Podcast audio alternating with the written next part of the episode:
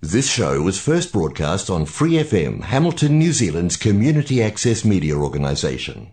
For more information on our lineup of shows and the role we play in the media, visit freefm.org.nz. Flat Out whānau, you're Laddie H, host of Flat Out Pride on your Free FM dial. If you're a Waikato local with an idea for your own show, Free FM would love to hear from you. Check out our website, freefm.org.nz, or find Free FM on Facebook and get in touch.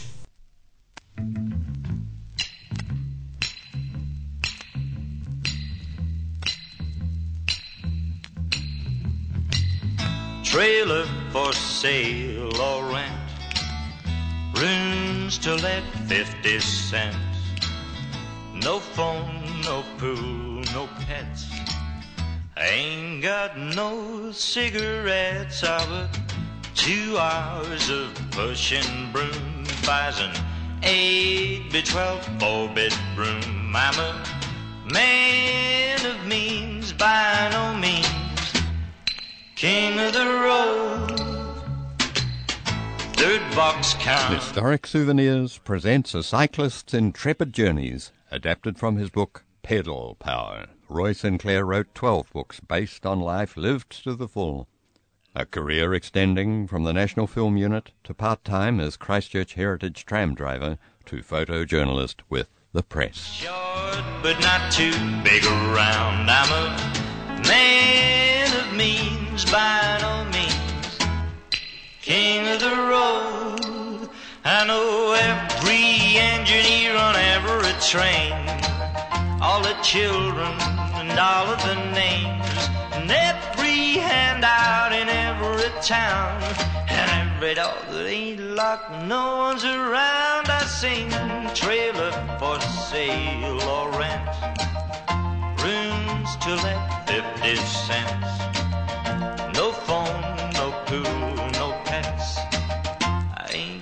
Got no cigarettes. I've but two hours of pushing broom. Buys an eight by twelve four bedroom. I'm a man of means by no means. King of the road. Trailers for sale or rent. Rooms to let 50 cents. No phone, no pool, no pets.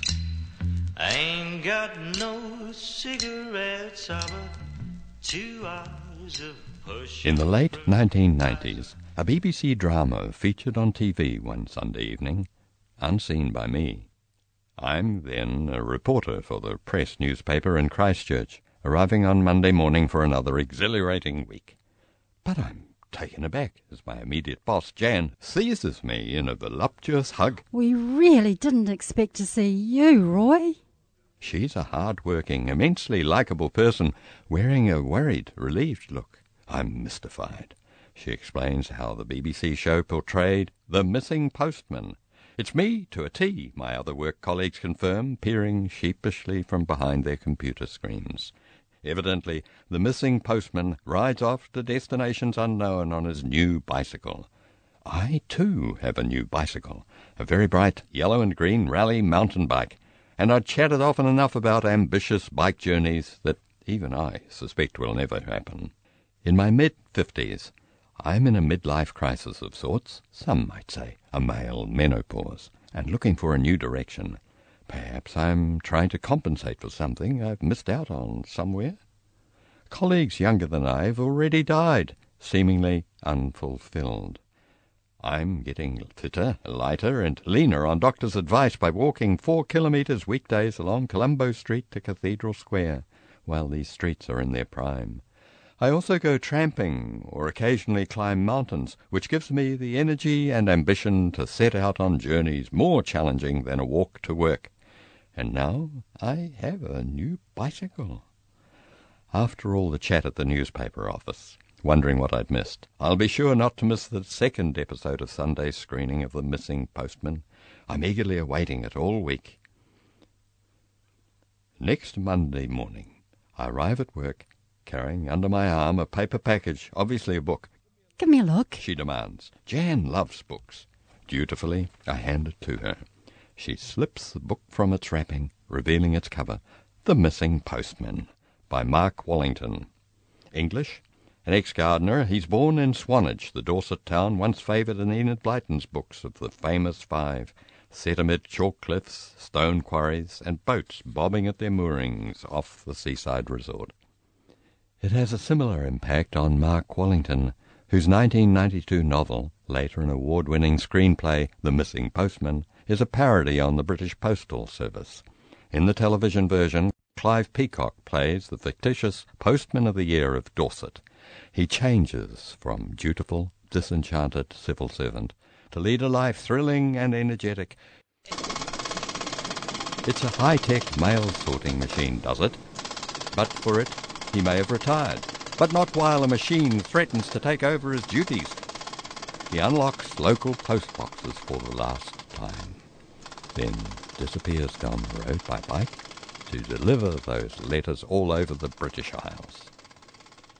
Clive Peacock, who plays the part of errant postman with all the panache of a Don Quixote of Her Majesty's Royal Mail, has even to deliver a letter to an address in Italy. Sought by police, his once humdrum life is now fulfilling. He enjoys his days at often nights of long distance cycling, getting fitter as he goes. Let's not spoil the story by saying more, but I do confess to envying just a little those whose job cycling our suburbs announces their presence with a postie's whistle as if to say, Look, there's a letter in the letterbox. For many around the world, cycling is virtually their vocation. Thousands of others wish it were theirs. At the time, I'm working part-time as a motorman. That's to drive electric motor-driven vehicles, such as subway trains and streetcars. I drive Christchurch's heritage trams, popular with tourists.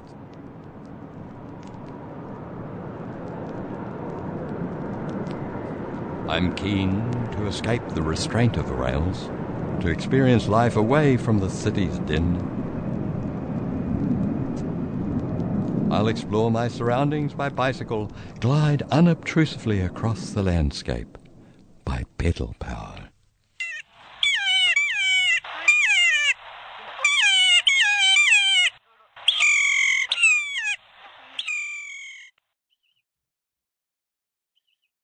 The essence of cycle touring is to make no sound other than the whir of wheels, whether or not we equip our bikes with Shimano multi-gears or other contrivances.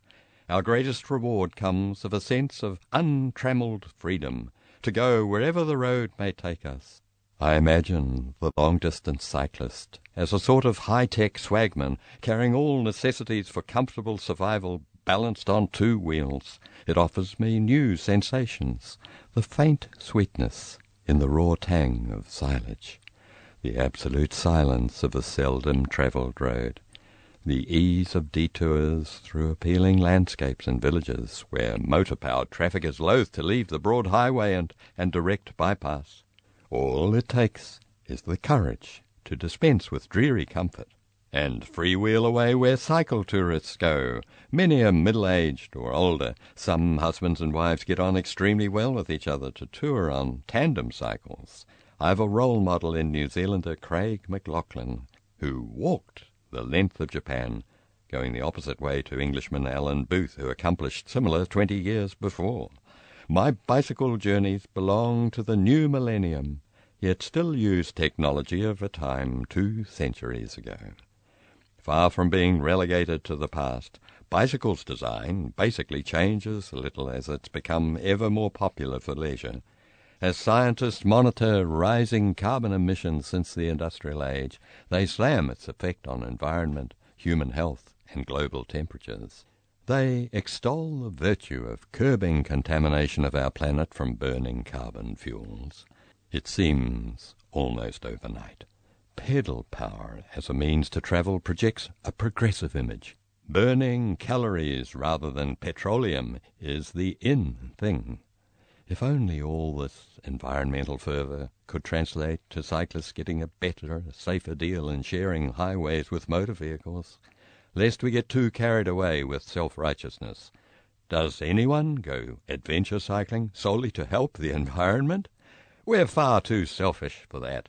It's time to pump a bit of air in the tyres, put out the cat, clip on the panniers, throw the bills out with the rubbish recycling. There's a worthy start. It's December 2005. I'm then in my early 60s. My thoughts hark back to earlier in my life when the kindly workmate we call Old Bill grins from ear to ear removing wrapping spilling from the company's gift on his retirement at sixty years of age.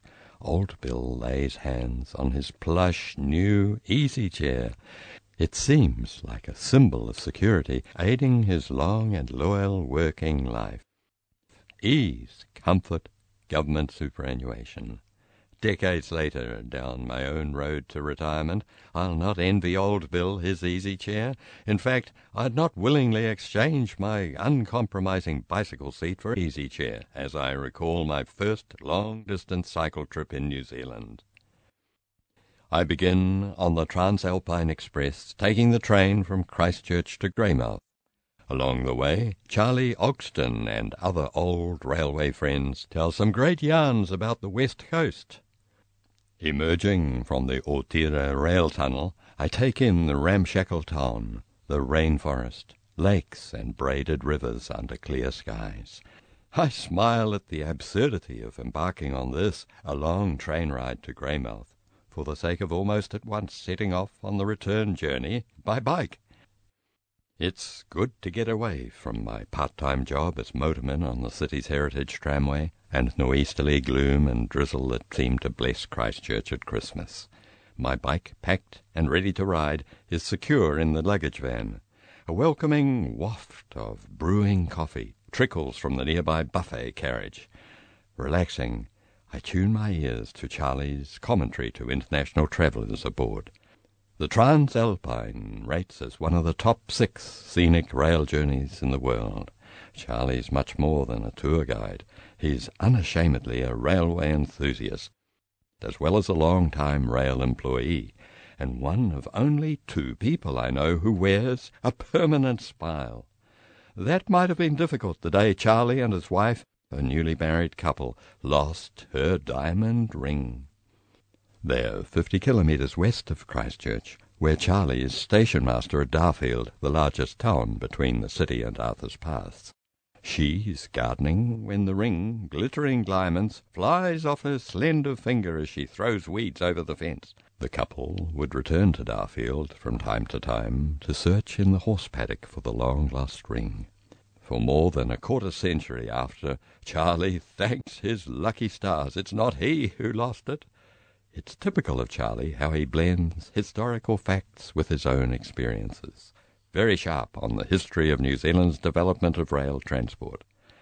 Unloading my bicycle from the train, I do a quick circuit of the town as a check that everything's running sweetly, ready for the ride over the Southern Alps by road. I meet Charlie, who's spending his lunch break at a bike shop buying an inner tube for his own bicycle. He's aware of the benefits. It's astonishingly obvious I lack fitness hot under a blue sky. I'm buffeted by an annoying headwind as I head up Grey Valley towards the mountains. The Transalpine passes by me. Charlie's on his way home. As the train disappears up the line amid lush beech rainforest, I flick gears as pedalling becomes easier. For a few moments, I feel alone. The English novelist H. G. Wells wrote after your first day's cycling, one dream is inevitable. A memory of motion lingers in the muscles of your legs, and round and round they seem to go. Late afternoon, I round a corner only forty kilometres from Greymouth to see the stunning lake, with year-round fishing for brown trout. Lake Brunner, the largest in Westland, has on one shore the close-knit community of Moana, where I'll stay my first night away. Before the day is done, I put aside my bike for the pleasure of walking about the town tucked away in this rugged landscape. I venture out on foot, on a flimsy swing bridge across the Arnold River where it flows swiftly from the lake. Interrupting the silence occasionally is the plop of brown trout leaping to catch hapless insects. Doc's sign offers the lake's poetic Maori name, Kotuku Whakaohau, meaning the flapping of white heron wings. A classic yacht catches my attention. I see a shower approaching. Spots of rain send me scurrying to shelter at the station. As the shower passes over, I wonder why this lake takes a European name from Thomas Brunner, an English surveyor looking for land suitable for settlers. How he survives 550 days exploring Westland potential is testimony to his companion's care. Kehu and Pikewati, with their wives, show him how to climb up cliffs on Ratavine, where to get weka, paua, and sea eggs to live on, the native plants with medicinal properties and food value. Despite painful difficulties, including Brunner's injured ankle and incessant rain that robs the journey of pleasure, they penetrate trackless bush between Nelson and Paringa in Westland, finally getting back in 1848. Lake Brunner bears his name, though Maori had been before. Brunner's report reveals the high-quality coal deposits he located in the Grey River that come to found a new industry, but of farming potential he holds little promise. Two years later, the first four ships of Christchurch's founding fathers reached New Zealand in 1850. It's likely that Brunner was the first European to see the big glaciers of Westland, but it falls to another explorer, Julius von Haast, to claim to be so when some years later he names one of the glaciers after the Austro-Hungarian emperor, Franz Joseph.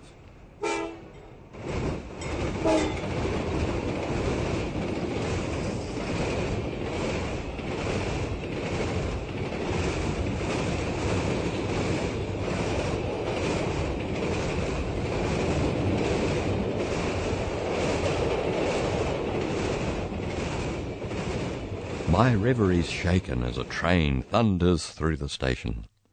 The last of sunlight spreads its golden splendour across Lake Brunner as the rain clouds retreat in a blaze of crimson. Did Thomas Brunner see such a sunset too? How hungry they must have been for him to be possessed of the idea that to survive they must sacrifice his faithful companion, his dog Rover who tasted like a combination of mutton and pork, he said. In the town of Jackson's, I strike a sign. Otira Gorge, steep grade, not recommended for towing vehicles. I'm wondering if I'll soon want to add, and bicycles.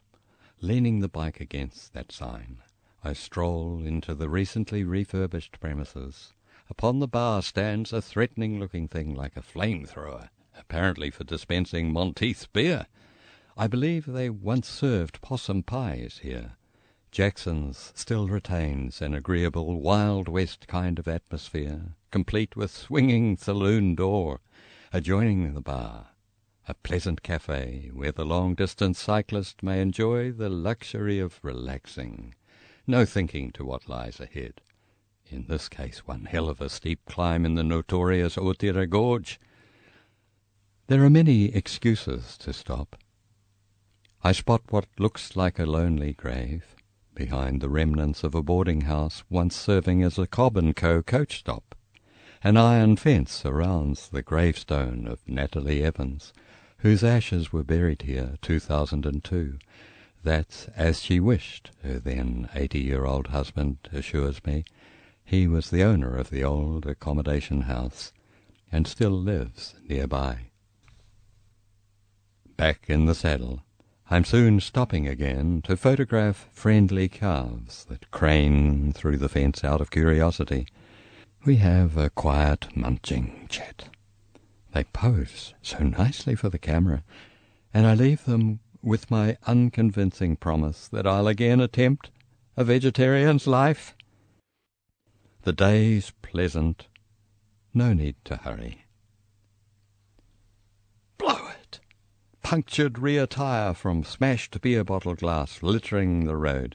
I walk my bike back to a shaded farm gate where the flat top of a fence post makes an ideal workbench.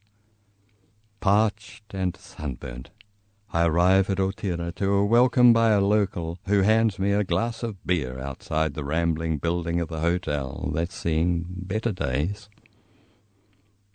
Thirst is further stated with bottled water from the Cafe Refrigerator.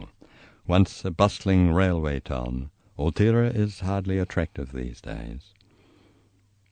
A cow and calf and other livestock wander almost deserted streets. The press predicts rain for the west coast, as its weather page has for the past week. The town would be history had Bill and Christine Hennah not bought the old pub a few years ago. Along with the pub went seventeen houses, a community hall, fire station, swimming pool, school, and other assets. The Hennahs had inadvertently bought a town. We came down from Auckland to escape the rat race and retire. We love the peace and quiet, but retirement become a bit of a mystery. Bill says the Department of Conservation is keen to see it all go.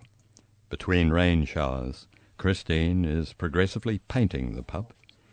She's also planning to display, to tell the story of Otira's past, the old photos and newspaper clippings. It's Cobb and Co. coach days through to the building of the railway. Little space remains on the inside walls. It's becoming a popular option for organized bicycle tours. Just before my visit, Otira hit the news with a five-fold increase of land values and doubling of property values owing to capital improvements. Rates are on the rise, yet as one local observes, There's been no noticeable improvement in Otira for more than 20 years. a distant train whistle gets me scurrying. If I were in town as the Transalpine arrives, I'd likely be offered a lift through the eight kilometre tunnel to Arthur's Pass. And with the first rumbles of thunder in the air, the offer might be difficult to refuse.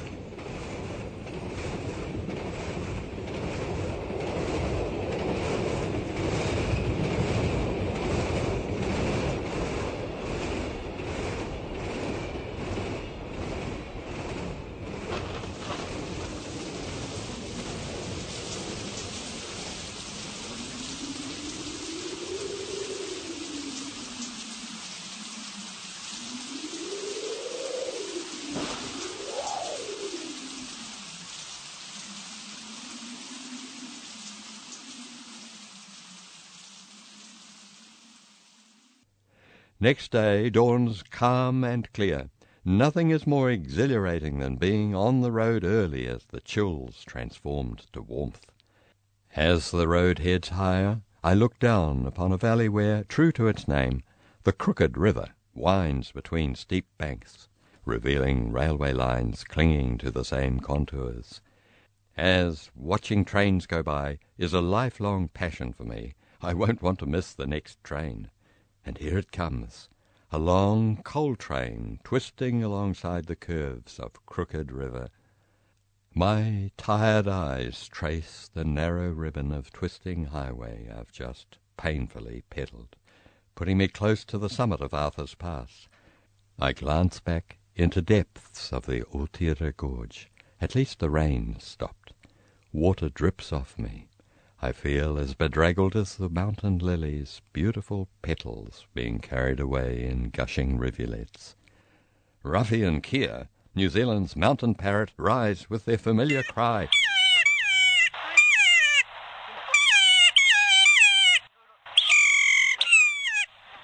My spirits rise with their call, confirming I'm not alone in the wild environment of the Southern Alps. Despite years as a self-confessed agnostic, I thank God for being here. Fading sounds of thunder echo around the mountains as the storm moves to vent its fury elsewhere. Drenched and downhill I go, anxious to find lodgings for the night, dry clothes, mercifully stowed in waterproof panniers, and a pint of Monteith Gripping the handlebar, I flick through the gears as the gradient quickens my descent, spokes shimmering in weak sunlight as they spin faster and faster, seemingly intent on overtaking the clouds still racing over the peaks of the main divide.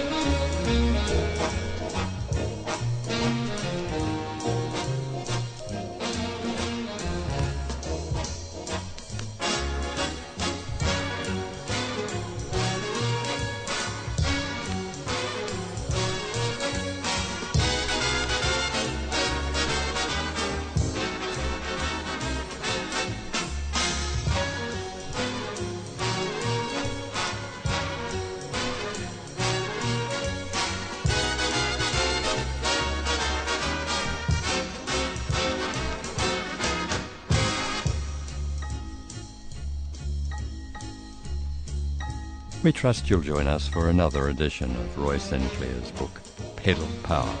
Historic Souvenirs is presented on Free FM 89.0, proudly supported by New Zealand On Air.